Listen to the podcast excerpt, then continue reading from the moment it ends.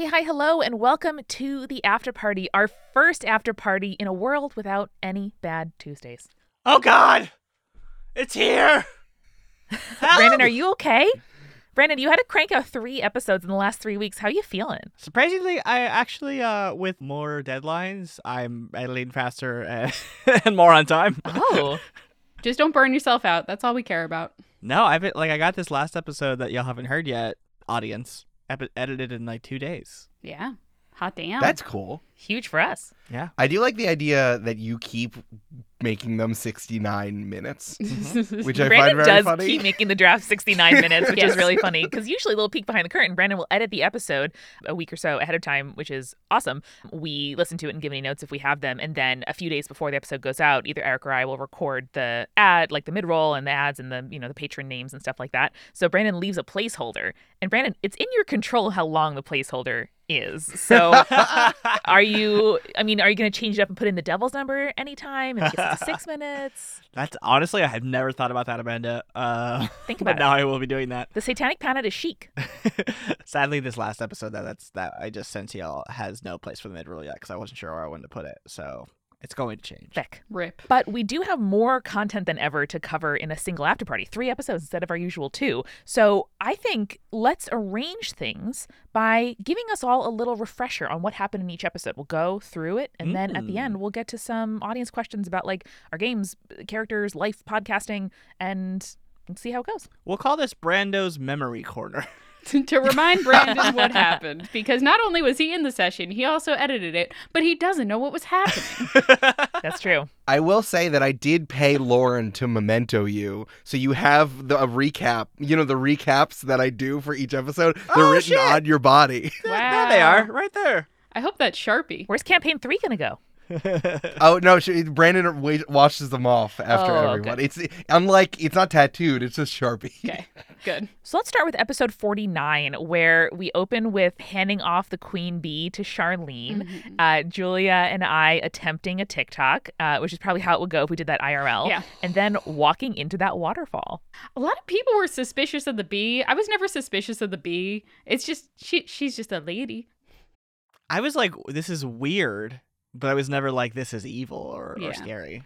There is a really hard division now between people who thought the Queen Bee was the end boss of the entire campaign and people who need Queen Bee merch, neither of which I don't know how to... I cannot help you with either of them. As a child, I had an imaginary friend called Buzzer Bee, which was mostly Julia's looks the most interested she's ever looked at anything I've ever said, which was a kind of anthropomorphic bee. And I just felt like this was a tender little gift that Eric gave me. I loved her from the start. I wanted to help her.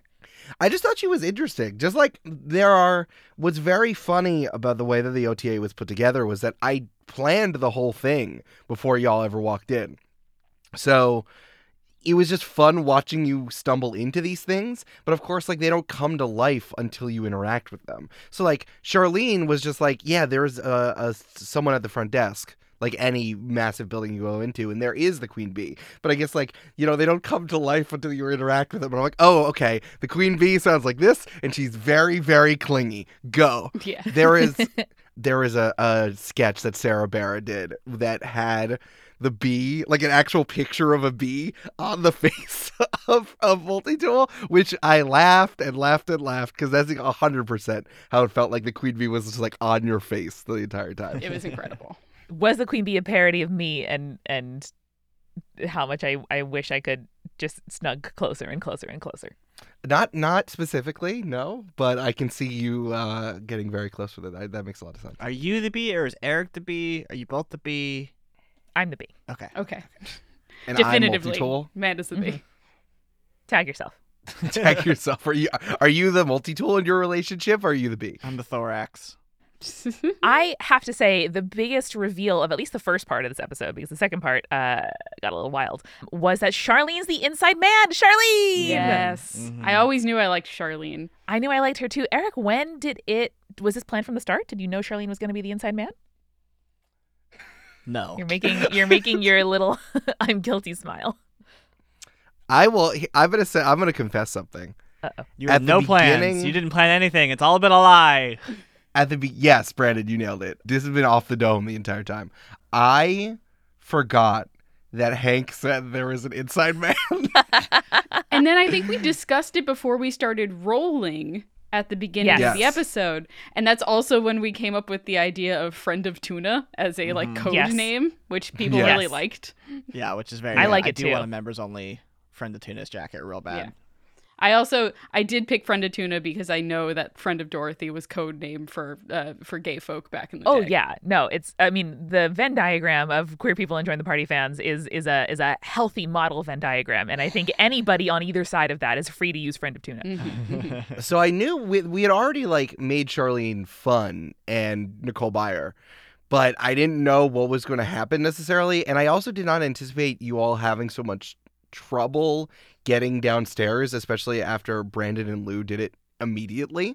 So I guess it was very much like, it's funny when you split the party is that both parts of the party need to figure it out as it happens. I will say that the exit under the waterfall was there the entire time. Okay, cool. That was a question from Blue Spectre, so I'm glad we got to that. Yes. So that was there the entire time. I did not know if someone was going to direct you towards it or not. I also want to say that the fact that you had the Queen Bee the entire time and you protected her, kind of like this was your reward. Charlene rewarded you by directing you towards the elevator because there was a different reward if you brought the Queen Bee somewhere else. So tell us. Was it a stinger in the arm? Yes, Brandon. It was actually you writing a stinger as the seeds. I don't want to tell you. There are so many things in the OTA that we haven't touched on that like you've kind of moved past that I feel like I want to hold it. I have an idea for a party planning of doing a game show where you all figure out some of the things that you missed in the OTA, which could be fun. So I kind of want to hold on to some of that stuff, so I don't want to say it. But there was going to be a reward if you brought the Queen Bee somewhere else in the office. Oh my gosh, I can't wait. So I did not plan it, but you three were so definitive on it. You're like, you got to give the people what they want. And you were also, Val and Aggie were having a tough time there. So I'm more, and also someone rolled really high. So on something. So I'm just like, oh yeah, here it is. I think it might have been persuasion with me being like, are you a friend of tuna? So like I had to reward it. But I wasn't giving you anything else fun, and you didn't get the other thing. So, sometimes you got to move your stuff around to make it fun for your players, and I'm okay with that. Hell yeah. Blue Spectre also asked, does Monty have access to the hopscotch level via a secret water entrance because they're secretly the head of the OTA Weird Stuff R&D division? I can take this one. Yes. Yeah, go ahead, Brandon. Go ahead. Yes. Love it. Fair enough. Brandon questions. No further comments. No further comments. I put Fuzzy Karibo in defense mode, and I end my turn. I haven't thought about Fuzzy Karibo in so many years. Jeff and I say that to each other all the time. Oh, man. I think about Yu-Gi-Oh! I mean, I have thoughts, but definitely thought about Yu-Gi-Oh! But I haven't thought about Fuzzy Karibo. Man, that's good. It's early here. Whenever I get to see Jeff in person, and now Jeff lives in Portland, so it's a lot less than we used to. We always play Magic. Jeff loves Magic the Gathering, and he always has a ton of decks on hand. So when we went there, he had a ton of decks, and we play as much as possible, and whenever we end turns, we always say, and I put Fuzzy Karibo in defense mode and end my turn. So it just felt like a catechism that came off of my tongue. Incredible. Well, now you have two people on Pacific Northwest, so you gotta go to one and then travel the other one. It's only 3 hours. Brandon, I did see you. Did that. I did. I know. I'm saying you can do it more often. That's the only time we saw you after you Irish exited. That's how we verified that you still had a corporeal form. Well, the other banner event of this episode 49 was, of course, Milo and Lou and the fridge incident and the origin story of Milo's revenge arc. My Lou.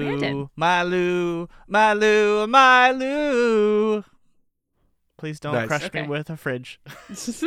Please don't crush our teen friend with a fridge. I was also going to say the fridge incident sounds like a true crime podcast that is very popular right now. Yeah. That sounds like a media investigation on fridging. Oh, that's actually pretty good. That's pretty good. I would love to know how we all feel about this event. Brandon, how your thoughts were. I thought it was such a high stakes and smart way to use the dice, the events really truly went the way the dice told us it had to go. So I guess Eric and Brandon, talk us through that scene from your perspective, because Julia and I were just sitting here like sweating and gasping.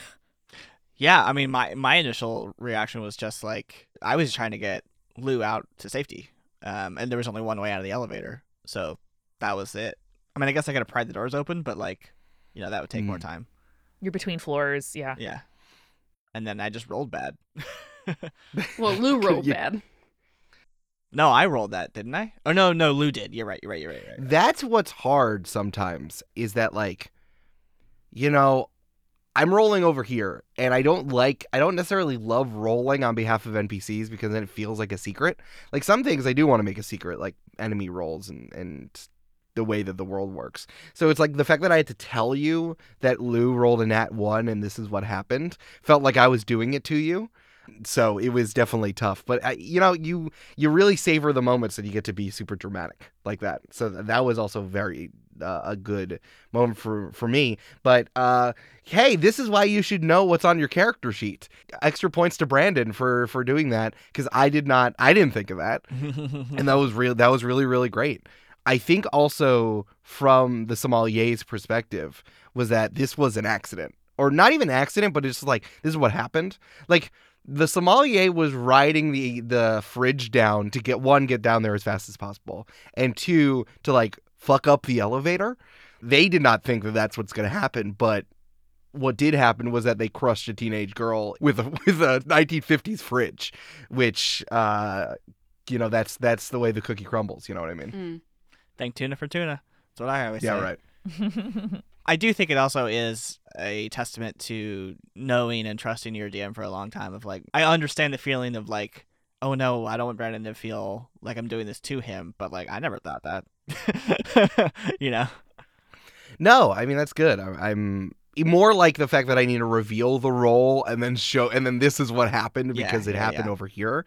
That's the thing. But no, I think it all played out really interestingly. And then, of course, immediately responding by trying to have the sommelier jump through the terrible sphere of spirits, where I rolled incredibly high, which I cannot believe. I rolled like 4 saving throws, and I think she saved on like 3 of them or 4 of them. So like, she only took like 20 something points of damage. So and it could have been way, way, way higher because of how big the sphere was, and how she was like, the way, you know, she was going diagonal. So she jumped through that sphere like 3 or 4 times. So that was also the thing, is like, the sommelier could have died there too, but that's not how the dice, that's not what the dice said. Well, fainted. I don't think I would have. I guess if she took more than double damage, then she could have died. Yeah, you're right. Yeah. Words and Recreation on Insta wanted to know, could Lou have actually died? Oh, 100%. Not under my care, she couldn't have. Well, she would have went all the way down to 0 damage, and then we would have to look at how much damage she would have taken, I think is the fair thing. She would have... There's going to be in a real situation. Down, yeah. I mean, Milo has healing powers and knows the god of death, so... Does he? Actually, that's a good question. I don't know if Milo has any healing spells. Julia, you have never needed healing in this entire campaign. That's just very funny to me that you're our healer after, you know, now that we have multi-tool, and I've never once seen you even try a healing spell. It's just very funny to me. I don't know. I know I'm personally a big beefy boy when it comes to Val, but like... Yeah. You functionally have like over 200 hit points. Yeah, that's true. Depends on the damage I'm taking, but yes. It's written down on Julia's character sheet. It's 200. It's 200 hit points. Yeah, I mean, it's the way that I think about this, because it is a story, right? Is like, I want to do this stuff to you. Like, this would be boring if it was just like, yeah, you got there and it was all fine and good, right? So like, I do want you to give it to you as a gift, that like, you're in a dramatic situation. It's kind of like, you know, if you were in a play, you want to have interesting stuff to say. You want interesting stuff to happen. So I am happy that I'm happy it happened. I'm happy I tried to kill people at all times. It was great.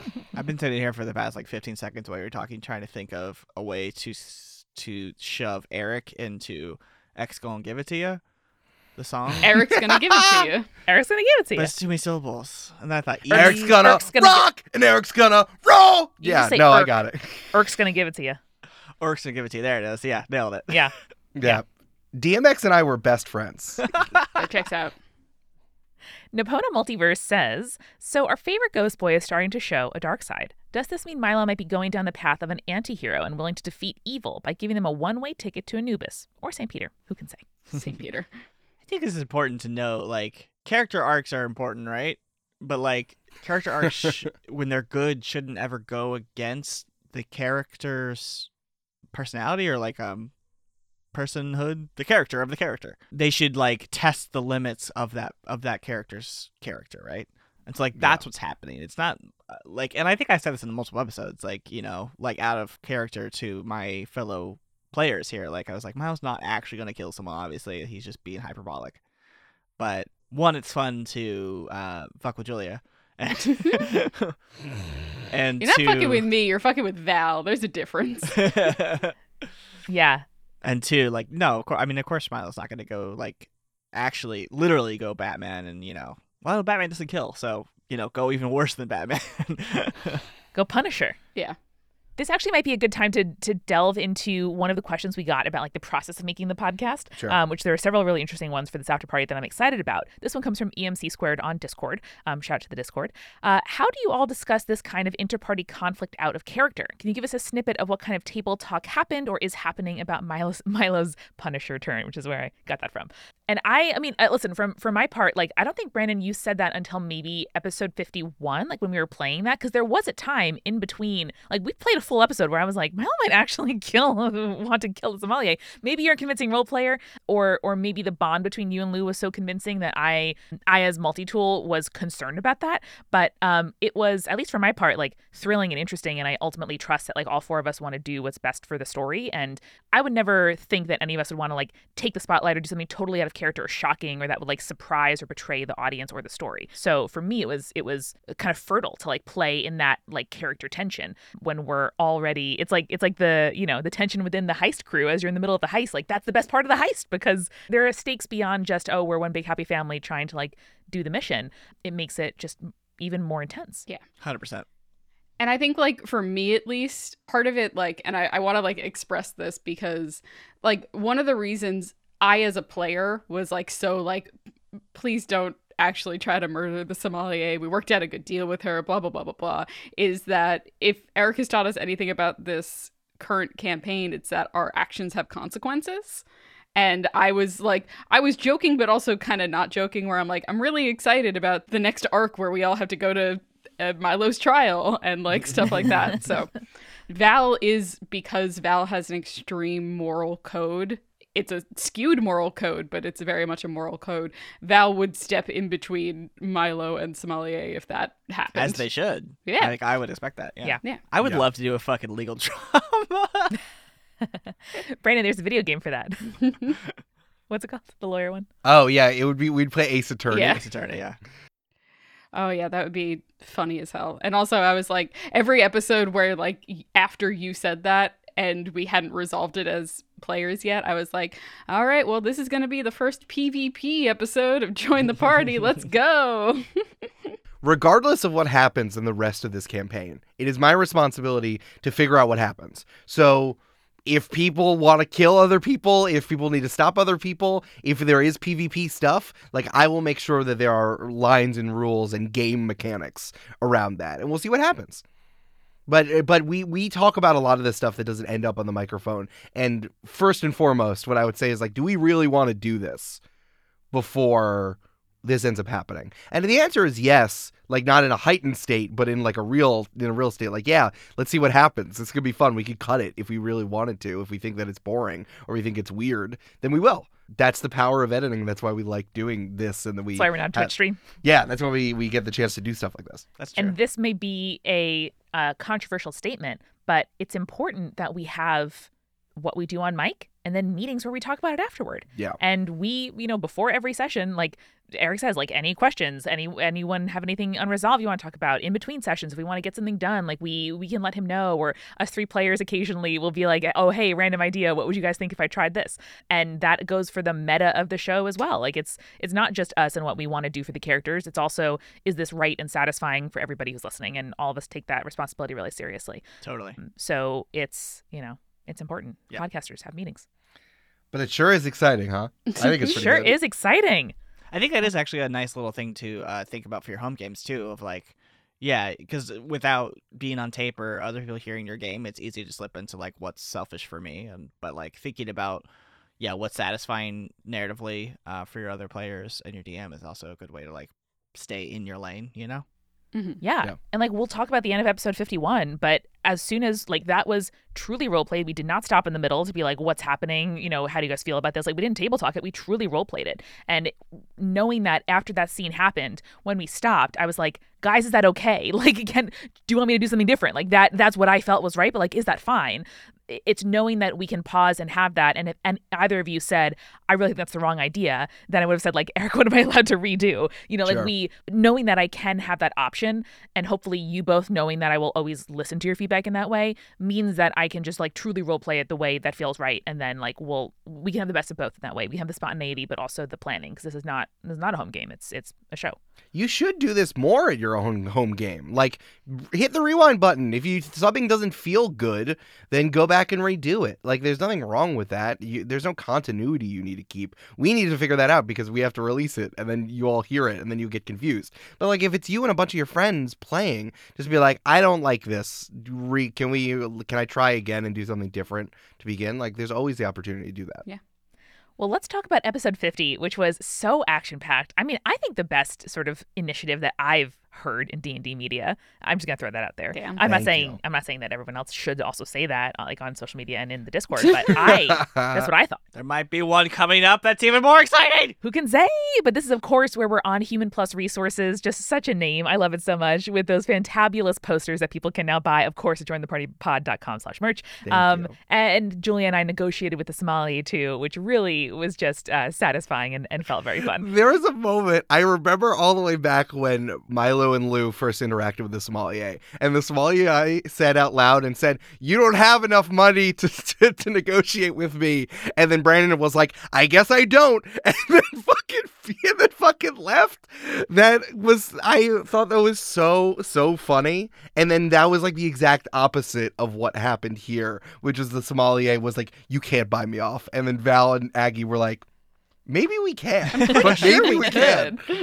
And the sommelier was like, oh, God, thank God. Someone's going to try to bite me off. I fucking love it. So I thought that was really, really great. It's like, and also the fun of splitting the party is you have two groups of people doing two things differently is always just incredible. Mm-hmm. Yeah. Eric, how did you approach kind of playing that obstacle and like, you know, redoing the interaction with sommelier? It seemed like the thing about hopscotch was that the thing that I always had in my head was that regular people couldn't navigate this. Like, if you didn't have any sort of, like, if you were just like us, right, and you showed up at hopscotch, you'd be like, oh, I'm going to die. I can't get through. I guess I can't. Yeah, two 10-foot cubes suspended 10 feet apart in a nothingness void. Yeah, and then you got to do that, like, multiple times. So it was very easy for everyone to navigate it, because I think that was kind of the point. Is like, this is a stepping stone that you need to demonstrate that you are a weird person in whatever that might be. So then it became more about the negotiation with the sommelier. And can you trust her? Could you trust her as you went on the cubes? It was also interesting because Milo didn't touch any of the cubes. So that was the first time that we actually navigated that trap. I didn't think about that. Yeah. So that's why when the sommelier was like, yeah, you're fine, and then you had to do those dex saves not to fall into the darkness. And I was just like, great, good. So it was funny knowing that, like, the actual trap was in the background and the thing in the foreground was the sommelier's relationship because of what happened before. I also love Dungeons & Dragons because, much like an episode of, like, an animated series or an anime, it really does go one after another, truly. Like, because this happened. That's why I love this stuff. I must say, Amanda, at the end of having recorded these episodes, looked back at Amanda in episode 50 spending key points like they were dollar bills. Like, oh, you sweet summer child. You had no idea what was happening. Mm-hmm. When y'all were negotiating with the sommelier, were you ever thinking about, like, oh, fuck, this is going to look bad to Milo? Or were you just like, let's just fix the situation as easily and quickly as possible? I know, like, in character, your characters didn't know about that. But, like, I'm just curious as players. I mean, you expressed that while we were doing the scene, so I think we kind of knew. But, like, in the moment, I had to think about, okay, yes, we also have to get out of here, and the sommelier knows that we're in here, and I don't want to be black-bagged by government officials later on in the campaign. So I was like, we need to figure out what is going to solve this problem at this moment. Mm-hmm. Yeah. I was extremely concerned about people apprehending us because I'm like, the last thing we need after we, you know, even if we manage to get through whatever lies beneath in the oubliette and get the item we're searching for and get back out of this place, like, we don't need people chasing us and like having a hot exit or coming to our homes because they know our identities and where we live after that. Like, it felt very high stakes. So it felt like what was necessary. And it was also delightful to negotiate. And the idea of a favor just kind of came to me. And I'm very excited to see what comes of that.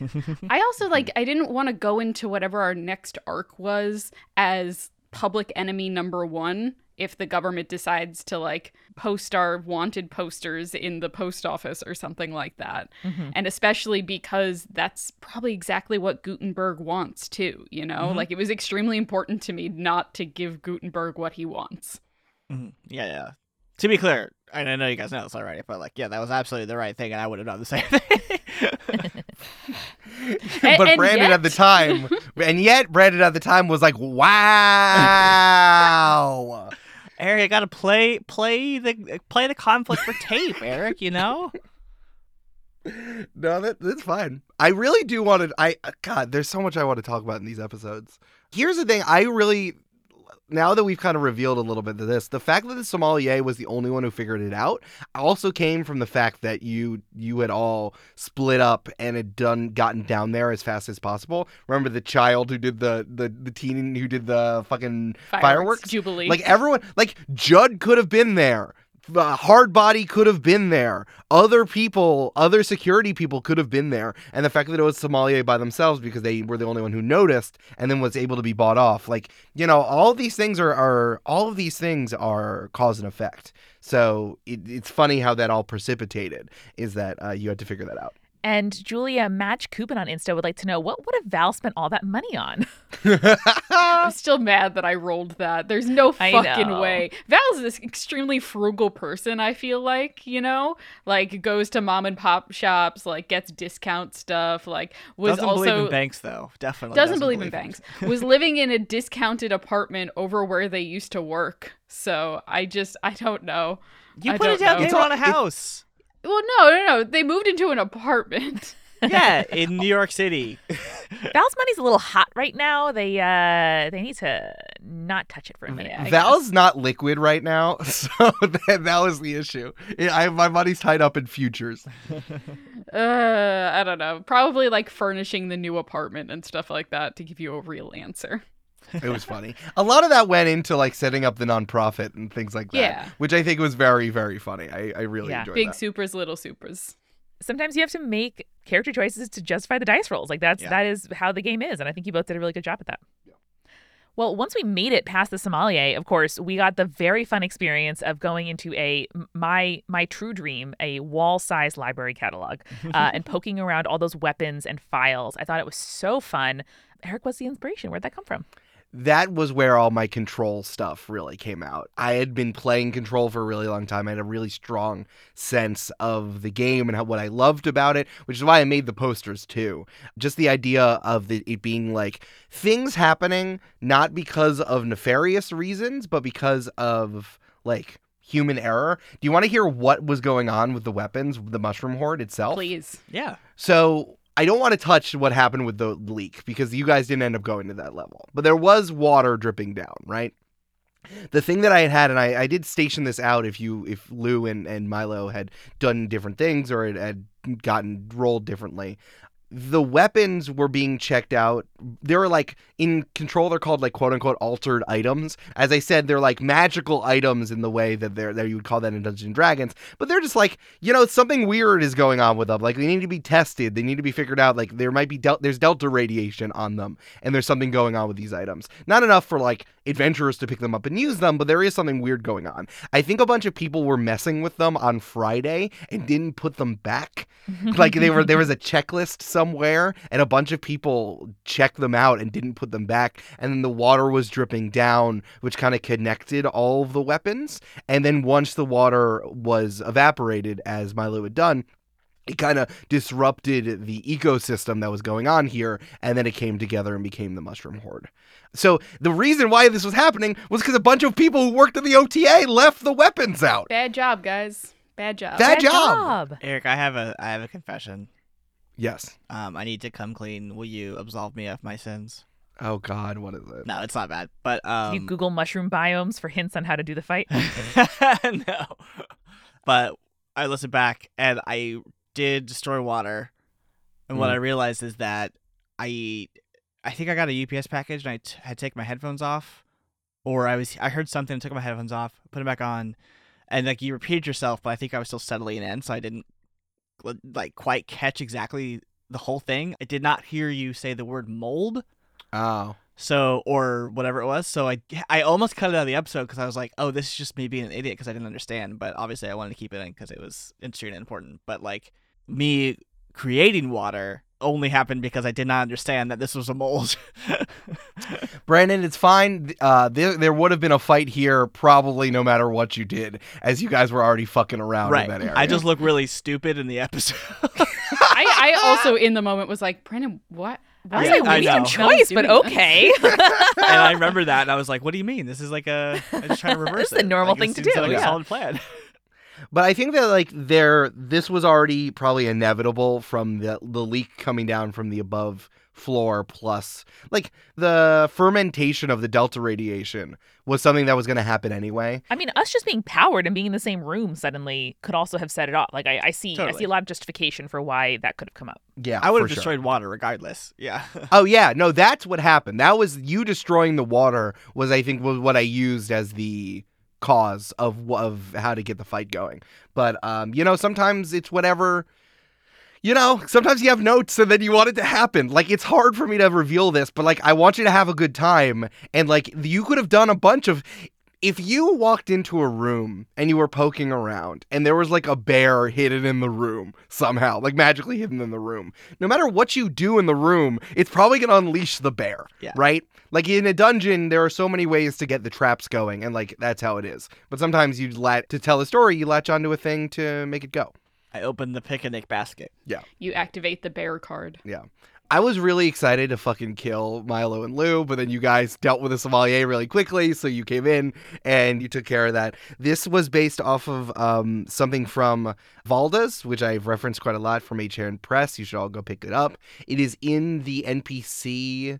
Like, they have an NPC compendium that's based off of all the stuff in Valda's, but they had released this early that I'd used. This was like a magic... elemental made out of magic items, and then I messed around with it and scaled it down and up, so that's why it pulled the item away from Milo. But that thing was beefy. It was very beefy, and you all got in at the right time, and you all rolled really well. Yeah. I think you also told us afterwards that you were like, yeah, that was supposed to be all three of you facing off of that thing, so if it had just been Milo, he probably would have been fucked. Nah, I would have kicked that fucking thing's ass. Yeah, you were doing great. How many hit points did you have at the end of that fight? Shut up, Julia. Your rolls really come through when you need them, Brandon. That's one thing I can say about your dice. I do need to talk. I don't want you to respond, Eric, but I just need to like put it out there. The obstinance at which Lou refuses to get out of the way. I mean, it's teen. When does a teen ever do what's good for them? Because an adult told them to. Exactly. Also, last time you told her to go away, she got hit by a fridge. So. Wow. Woo! Where? X gonna give it to you. All right, I'm gonna send everybody out to do different errands. Brandon, you go get some more ice. Eric, can you harvest some mint from the garden? Julia, come grab some new glasses with me because it's time over here. We're making juleps. Oh, now we're gonna rock. Now DMX also wants a julep. All right, I'll make 5. Be right back.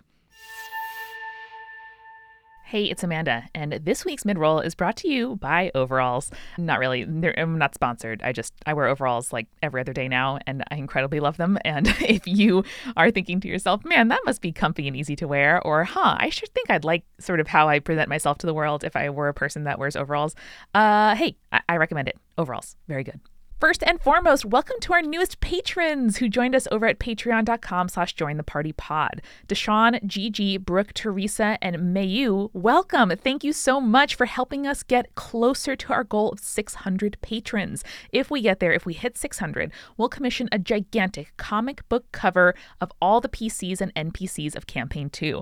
That will be a free digital download for all patrons, but only once we make it to 600 patrons, and also available for anybody to purchase as a physical post on our merch store. So to help us get there, to help make this poster happen, go to patreon.com/jointhepartypod. Also, in case you missed it, the phone wallpaper versions of the posters from Human Plus Resources that we talk about in this episode are now in the merch store. Also, there are still some January dice available, so go and check it out at jointhepartypod.com/merch. Plus, if you're a $10 or above patron, you get 10% off all merch. Check your Patreon for the link and password to that special discount merch store. It's also a great day if you're caught up on Join the Party to check out some of the other shows that are a part of the Multitude Collective.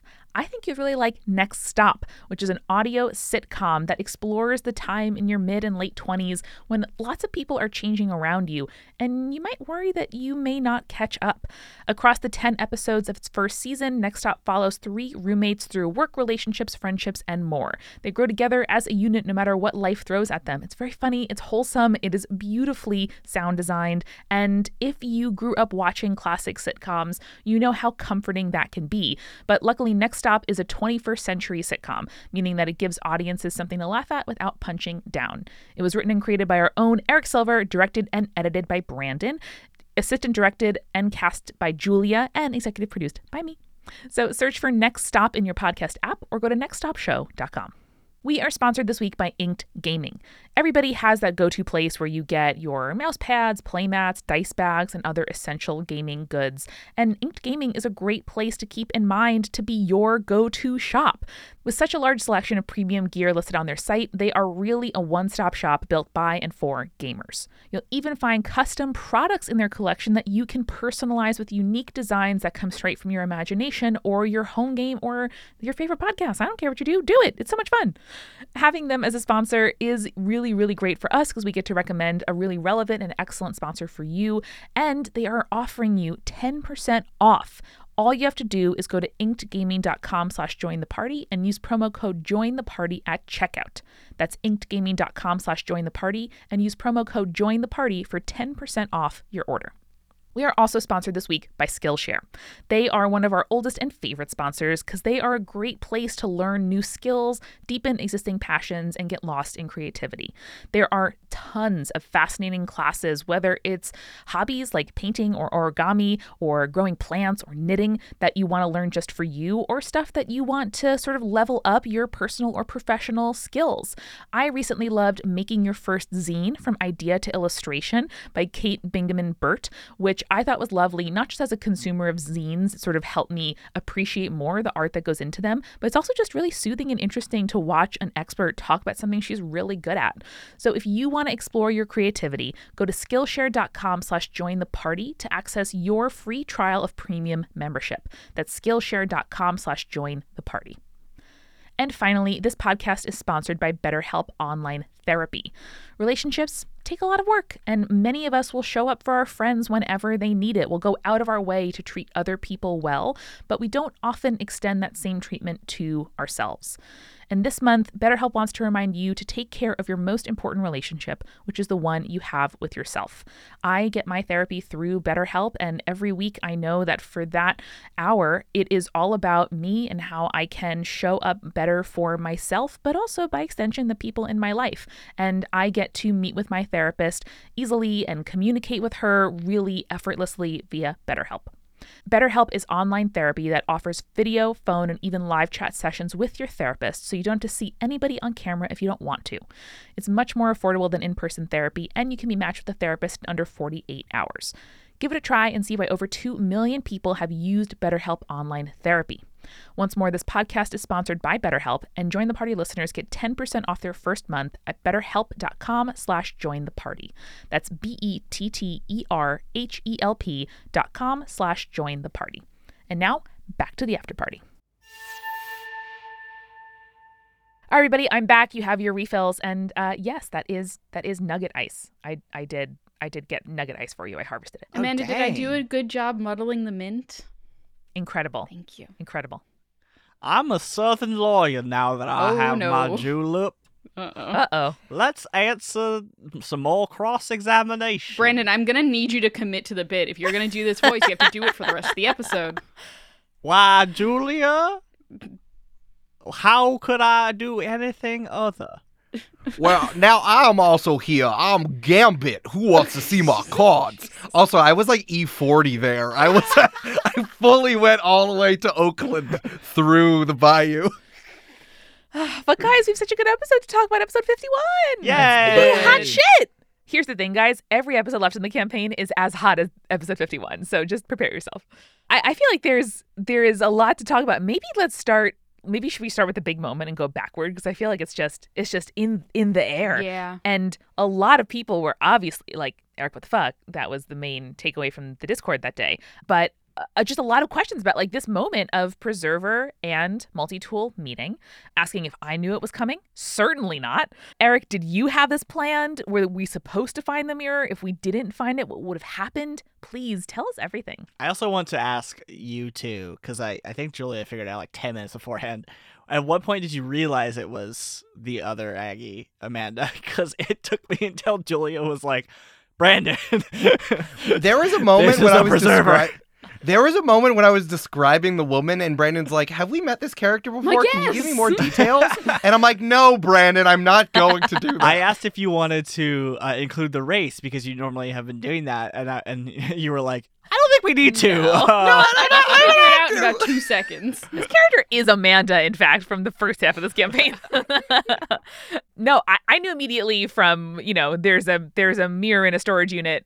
We have two diverging timelines here. Probably that's what's happening. But I did not dare hope when there was that first roll or check of like something is pulling you here. And I think uncharacteristically for certainly Preserver, but I think Multi-Tool is a little more individualistic. I was like, sorry guys, like Brandon, you have this covered. I'm going over there. Like I need to figure out what's here. Yeah. I knew as soon as Eric said the pull of time, I'm like, oh, there it is. There it is. And then also immediately it clicked for me, join hands. And I was like, why did Eric pick that for this one? Because yeah. Wait, what? Brandon and Amanda, real time, just figured this out. Oh, damn! I didn't even think about. I don't always know all the names of the arcs because I just do the episode numbers, so I didn't think about it. But yeah, that makes sense. Oh, that's really good. Fuck. So I mean, you planned it then? I did. Yes, I did. I knew the entire time. In my Notion, here's a little plug for Notion that you can put little emojis next to your titles. When you do them, you can break things out like into individual like pages. So I always have different emojis for each one. For Arc 1, it was a bank. For Arc 2, it was a little snowman. Arc 3 was a cherry blossom. Arc 4 was a egg timer, Arc 5 was a pencil, and Arc 6, the entire time, it was a mirror. Incredible. Fuck.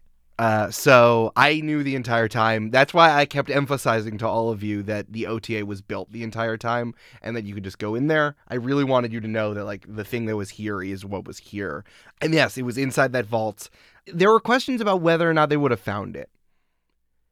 A lot of things would have had to have been different for them not to have noticed the big vault and then want to go in it. The thing that changed everything was Aggie going to Danny to prep, right? And then I'm like, perfect. I have this thing that I can do to literally. I mean, I foreshadowed it. Like I had a piece of foreshadowing that would give you a bonus for this. So that was inevitable, right?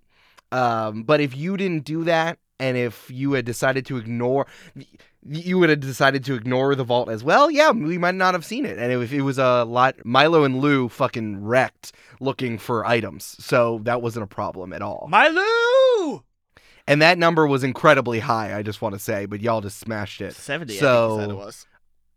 Yeah, it was so high. So it's like Val and Aggie had a chance to go do something else.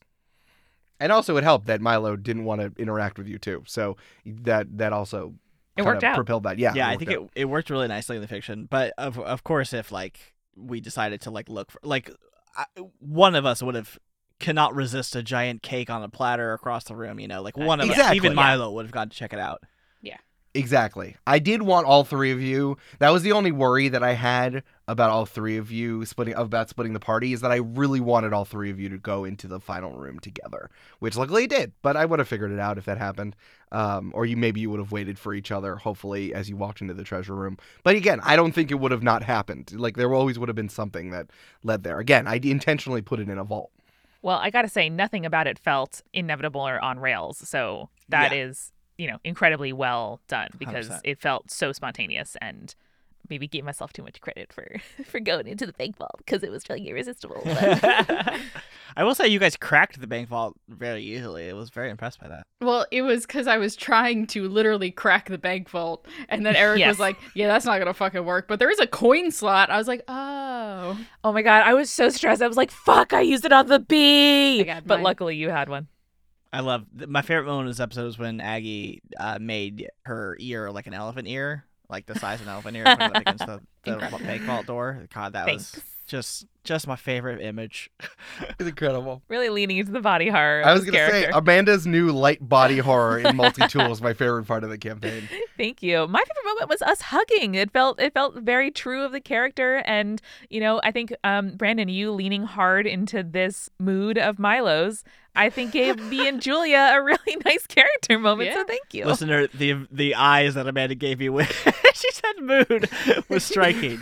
Wait, I want to know, I was going to ask you, what were you thinking about when the hug happened? I think just having my back and going with me in what felt like a selfish direction, where Eric's like, something about this specifically calls out to you, you know, Multi-Tool, and... I know we have a mission, and I know it's, you know, you were uncharacteristically rolling well. You and Lou had it under control. And like, I don't think that Multi-Tool in earlier episodes, and certainly not Preserver, would ever do something because it interested her. And it felt like a really kind of atypical decision. And for Val to back me uncharacteristically, and also just like the, I think, combo, you know, the like, excellent combo of negotiating with Sommelier and just like being together for this journey just felt really good. And I had no idea that there would be any kind of tension around the alternate timeline talking about alternate Val. Like, we are not sure exactly what's happening, but it's clear that there is some kind of like, you know, Preserver was really surprised to hear about Milo and to see Val, and whatever is going on there, that was a complete kind of coincidence or happy accident. But I don't know, it felt right. Also, to be quite honest with you, I knew I was going to be less than useful in searching for things because my perception and investigation are so fucking low. I don't know. I felt like if there was going to be a problem and it felt like the plot was leading to a problem inside the vault, I wanted to have your back on that. Yo, I'll solve it. Check out this vault. Well, Val performs it. Yeah. Yeah. Whoever gave you those bad stats, I'm going to go beat them up. Yeah, it was my fault. It's, you know, and I was talking about this on a party planning that we just recorded. It's my fault because I know that I am a player that likes to investigate things and figure out like all the like hidden bits in the room, for giving myself such bad stats on perception and investigation. That's on me. I just find it so funny that Julia's just like, I want to investigate, and then just like turns and is like, Brandon, investigate. Yeah, I do that all the time. I'm like, hey, someone who's better at this, do you want to do this? Like, oh, here's a cool science thing that me as a player I want to know more about. Hey, Brandon. hey, someone. Brandon, roll Arcana now. Who has Arcana? Oh, right, it's Brandon. And then I'm like, oh, join hands. Yeah. I also want to say that some people have asked about how afraid I have been about splitting the party the entire time. And I've touched on it a lot, but I want to emphasize, when you're playing a game, when the goal isn't to kill people, and I do want to kill people, for sure, if warranted. As someone cut that out. Nope, I won't do it. As warranted by the Mushroom Horde, you can see that I can definitely kill people. I do want there to be danger. But, like, there are opportunities. Think about your favorite TV shows where you get to split people off and have individual, like, one-on-one scenes. This is what we got here. And I'm glad that... that everyone was able to flourish and able to do this, and that you were able to have beautiful moments together and fun moments, and for Julia and Amanda to do something by themselves, and for Brandon to figure out this the danger and deal with it and deal with consequences. Like, Brandon got to get closer to an NPC, which is great. When you trust your players to do stuff in different pods that you all don't have to do it together, I think that there is an opportunity to make splitting the party work. Yeah, and also you can still kill them and punish them, and it's always going to be scarier because they're doing it by themselves. So you always have that. You always have that thing in your pocket. And of course, at the end of the episode, there was, I thought, a very well role-played and justified moment where Milo didn't make it into the mirror. Brandon and Eric, talk us through what was happening there. Yeah, I'll say what I was thinking, and then Eric, I'm curious to hear what you were thinking, if we were on the same page or not. I think the only thing that was going on in Milo's head was, it was pretty simple calculus. It was just like, you know, this is a fuck situation. Not only am I mad at my other two colleagues, but they also didn't help me do the thing that we're here to do. So, like, what the fuck? And now, because they want to take this fucking mirror out of the thing, we're like more encumbered. And so, like, Milo's going to go along with it because it's a good idea to, like, get out of the room that way. But, like, as soon as it's like touching a hot stove, you know, as soon as he started touching the hot stove, he was like, nope, fuck this. I can do it myself. Bye. You know? Yeah. I think that the thing where I was not worried was that Brandon responded to the fact that I gave him a ton of damage. I brought him down to 10 HP. And I think that was also, that's a warning that, like, not only am I having a bad time, but I'm not going to push through the pain when I'm already mad at you. And there was something going on about why you should not have gone through the mirror. I want to say, did not think y'all were going to go through the mirror. I think that really? There is, yeah, I did not know. Because really? I mean, it was an option, I guess. I did not think that escaping, quote unquote, to an alternate timeline is not escaping the building. That's what threw me off. But of course, I knew that, but you didn't know that. So I guess I didn't see that coming, but I did want to, because Brandon rolled poorly and maybe some other things that we'll see in the next episode, Milo was having a bad time. And I think that using the mechanics as a trigger to do role playing is how the game is played. Mm-hmm. That's how you do it. Yeah, totally. And that's why I'm like, yeah, totally. That's why Milo doesn't go. And that's why Val and Aggie and Lou do. Like, that just the numbers and the mechanics made sense, and then we were able to play it out. Like, that's how you do the game. So I thought that was all incredible and justified and very smart. Well, I have one last question on this episode before we get into some final kind of game, character, and podcast questions, which is around the pizza slices as a mechanic. It felt like a metaphor we kind of happened on together, but I love it. And I just thought it was really charming and lovely and felt like there was real stakes without, like, the pressure of a literal counting clock. So, Eric, where'd you draw this from? I just want to say it was... It wasn't necessarily a metaphor. What happened was that Eric was like, a certain number of pie pieces, like you would have in Trivial Pursuit or whatever. And then Amanda was like, Eric, can you do your Italian pizza impression for me? It's a pizza. It's a pizza. Yeah, I pulled this from Blades in the Dark and other games like that. We've talked about these slices before as a way to represent time going forward. So I was trying to meld that with Dungeons & Dragons, the action economy fitting into slices. If you do something, it takes time. This is also similar to what happened with Val's money, is like, you know, we don't keep track of things like that. It's not exactly like I have 10 gold pieces and an action takes 6 seconds. That's not exactly what we're doing. I also wanted to keep clear that you did not know from as much as Val tried to pretend to be Judd Judkins and convince the director that everything was fine. Which was incredible, by the way. It was so funny. I really wanted to keep a sense of mystery of how long it would take before something bad happened. And we still don't know. So that's why I wanted to say, like, you are using slices. You don't know how many slices are left, but if you keep pulling slices, eventually it's going to run out. And then we landed on pizza slices as a fun way to talk about it. But no, it was really fun. I hope that kind of ratcheted up the tension, and I think that's also why people made choices as fast as they did. Yes, that they didn't necessarily stop and think about things. They just kind of did, which is why y'all ended up going through the mirror in the first place. I had a lot of anxiety about that, and I was like, the only out that I see currently is through this mirror. Let's fucking go. Mm-hmm. Yeah. Me too. And I think that transitions us really well into a question we got from Rhiannon on Discord, but also a couple other people in other mediums about, do we ever record multiple episodes in one session? Everyone wanted to know, basically, are we also sitting in suspense in between these episodes like the audience is? I mean, generally speaking, yeah. I think things are shifting now that we're weekly, and we're trying to keep episodes a little tighter to make sure that I don't die, during the week. Who are we talking about? It's a Brandon. Oh, I'm just a simple. Yeah, I'm sorry. I'm just a simple audio editor. I can't do it. I lost it. God. Yeah, we were playing this around the time that the campaign to end Bad Tuesdays was going on, so we didn't yet know what our schedule would look like. So now, newly, we are playing sometimes one episode, but sometimes two in one session. So far, all of the cliffhangers you're experiencing, listeners, we also experienced. And let me tell you, it's a lot. And usually there's a week between play sessions because we typically play on Fridays. Mm-hmm. You should see our Slack channels whenever something that happens. We're just like, Eric! I know. Come on! Good. I need it. I need to live. Marked for Death would like to know, Eric, how much of this was intended at the end of Join the Loop? That's a great question.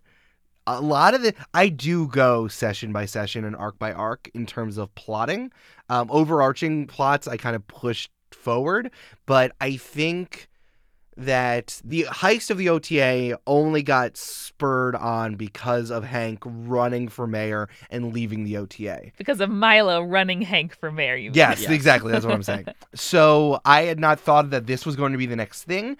I did have an idea that I wanted to give you something that made it easier for you to see what Gutenberg was doing as we got further in this plot and we realized that people were made out of pixels.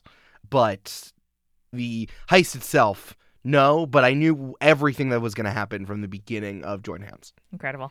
And our final question before Spoily Corner, Maya on Instagram asks, this is kind of meta, but I'm wondering how many questions you generally get for after parties, and do you generally answer them all or just pick your few favorites? Eric, you are usually the one who gathers the questions, so what's your process? Thanks for gathering. Thank you. I want to give a special shout out to folks on Instagram that y'all have really responded well to the question doohickey that I post as our the Join the Party stories. That has been really well, especially Michelle Spurgeon, the question surgeon, who really goes ham on that stuff, and also some other people have been doing that as well. So there are three places I get them from: the After Party channel in the Discord, our Twitter, and Instagram when I ask specifically for them, or sometimes people email just ambiently, and I do look at all of them. Now, as we are changing to the 3-episode structure, I am combining a lot of questions and adding them as we add to things we already want to talk about, especially for this one because everyone was like, what happened, Preserver, what? So sometimes I combine a lot of people's ideas and questions together, but if you have a really good specific question that I didn't think of, we will read them out. Before, we read out a lot of them. We were getting way more questions, so we read less, but always put that stuff in. I want as many questions so I can figure out what y'all want us to talk about. And I really do like transcribing things, and I really like, I don't know, I don't do a lot of busy work during the day. I know that this might be a little bit of a sad problem, but I spend a lot of my time just trying to make shit.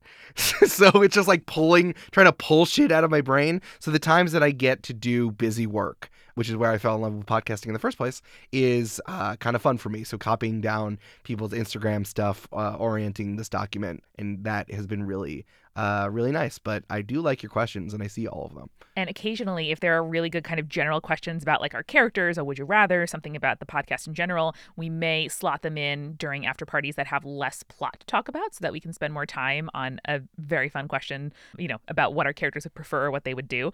But hey, guys, there's a lot of plot to talk about today and coming up in the future. So we will see. I want to say really quickly, just so quickly, all of us, what is your favorite sandwich? No, that's it. Discourse. That's it. No. That's it. Turkey BLT. If you could have a sandwich named after you, what would it be? Me personally? Yeah. If it was called the Brandon or something like it. Oh, my go-to is always good. Has to be good bread. I prefer baguette kind of thing, but not as hard. Shaved chicken specifically. Rotisserie also acceptable. Cheddar, tomato, mayo, mustard. That's all. That's great. Yeah. I like that. I like a chicken banh mi. Yeah. Yeah. Mm. I love a banh mi. I would do either chicken salad or honey turkey, sort of club style. So sourdough bread, bacon, like a gem lettuce or like a butter lettuce, something really kind of with a lot of texture. And then something like pickled carrots maybe. Yeah. And then if it's just honey turkey, mayo. If it's chicken salad, no mayo because it's already in the chicken salad. I will add lettuce if it's butter lettuce, but all other lettuces can go fuck themselves. I love iceberg lettuce. I'm iceberg lettuce's biggest fan. Yeah. I have a sandwich that if I could get it on a sandwich shop, I would do in a fucking second. It's called the Commissioner. It is a chicken cutlet with American cheese, unlike cheddar, lettuce, tomato, pickle, and then like it's kind of like a play on a Reuben, so it has like the slaw on it instead. So depending on how pickly you make your slaw, you can take out the lettuce or the pickle and then put the slaw on instead. And that's the Commissioner. I would eat the shit out of that, Eric.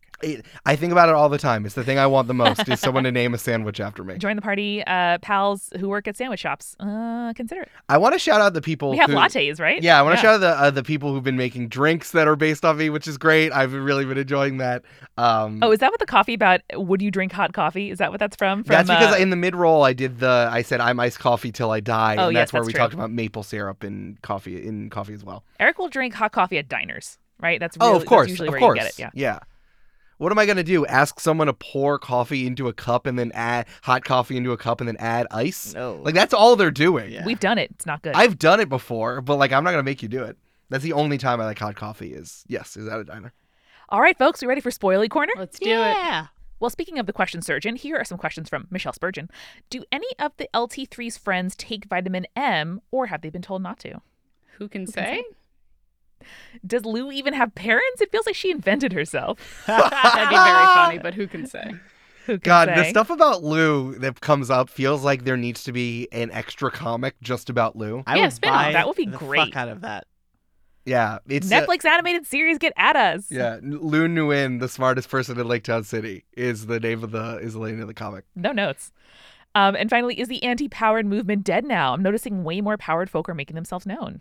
Who can say? Mm. Why is Preserver surprised that Milo and Val are there? I explicitly cannot say that. Who can say, folks? Tune in next week, y'all. Jet Dark Lore, in the room with the monster, was there a file on the Knight of Mirrors that reveals who they are under their real name? Who can say? From Izpep on Insta, I think this is a who can say, but why does the OTA have their grubby little government hands on this mirror in the first place? Who can say? Who can say? Interesting. Soup Dumpling in Discord, what is Milo/Brandon going to do when the others are in this alternate timeline? Just like twiddle his thumbs in OTA jail? Yes, I hope not. I'm just going to sit there and twiddle my thumbs. That's such a spoiler for the next 3 episodes. Brandon has to sit there, not have his mic on, and just listen to the 3 of us record. Yeah. Jess V877, how many kinds of anthropomorphized animals does the OTA have on hand? Do they have like a whole division dedicated to working with or awakening animals? Is that where January's from? It's animals in a prison. No. First the daisy and now this.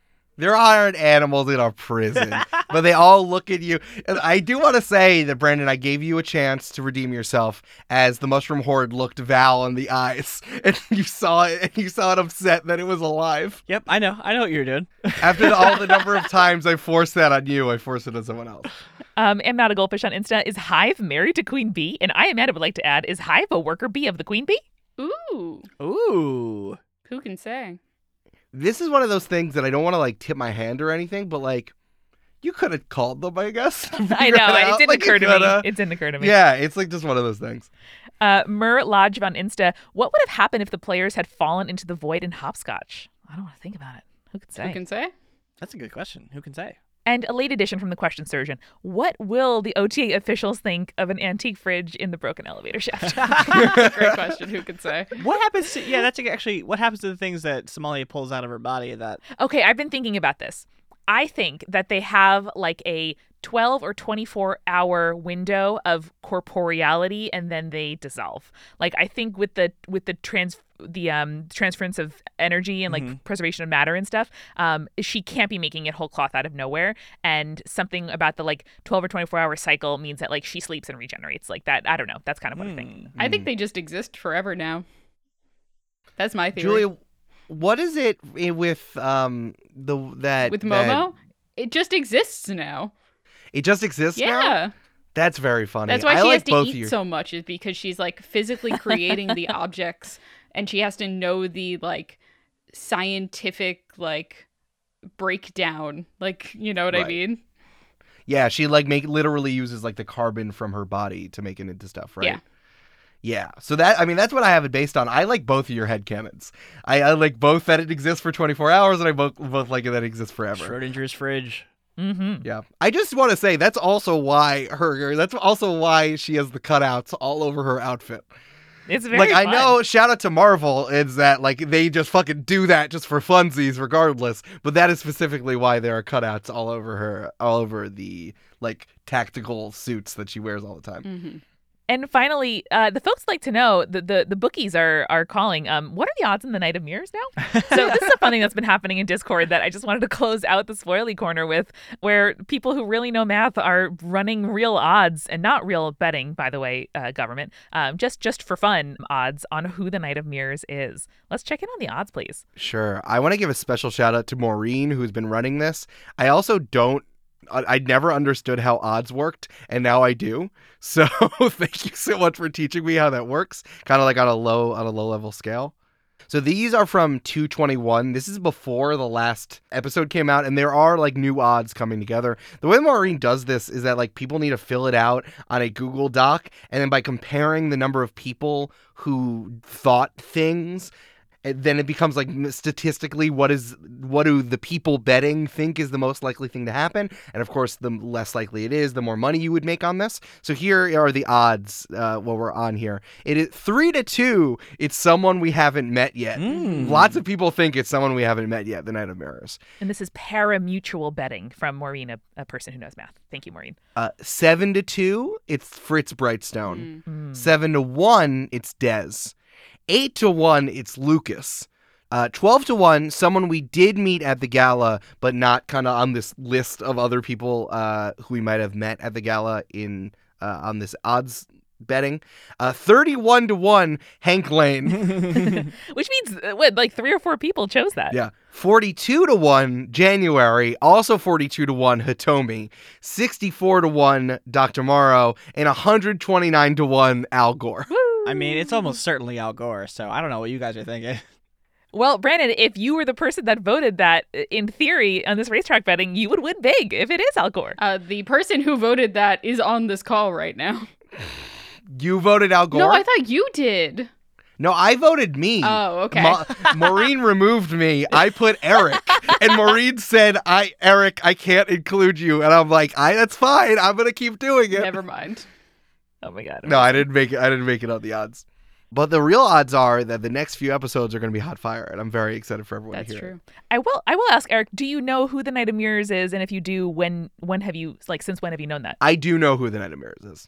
Messing around. I'm not just messing around. I know who it is, and I've known who it is for a little while. You just and the Knight of Mirrors takes off their helmet, and who do you guys think it is? Oh, you're right. I could also say roll a d4. Here's another thing. I didn't change who the Knight of Mirrors is. That's another thing I want to say. It has been the same person the entire time. So I've given you all the clues, Batman. Riddle me this. Oh, amazing. What an episode. What a life. What a podcast. Thank you all for listening. Thank you, players, for playing. Thank you, Eric, for DMing. I can't wait to get to next week's episode.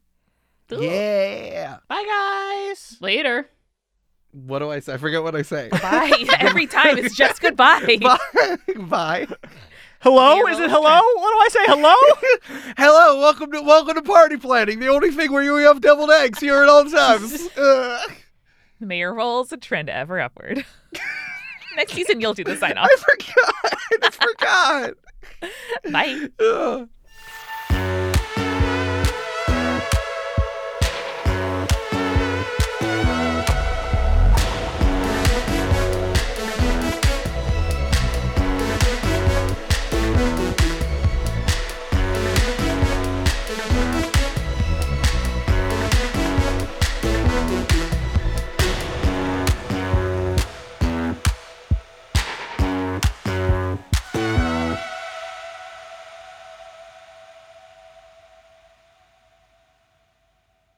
like genuinely. Oh, Lauren's grinding coffee.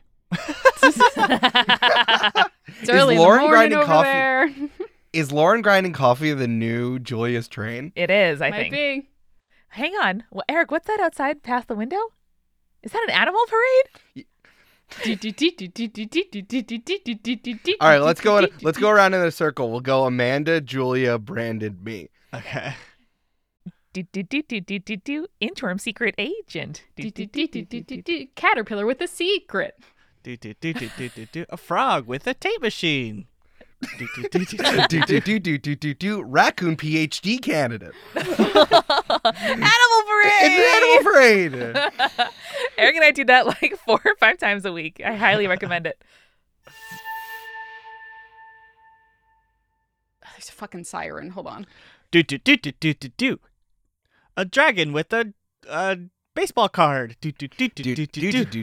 Hedgehog playing cards. Damn it. I like it. Then you do it to team me up. Oh, A little cat with big pizza. A bunny with Bitcoin. Nice. Animal parade. It's an animal parade. There it is. There's the parade.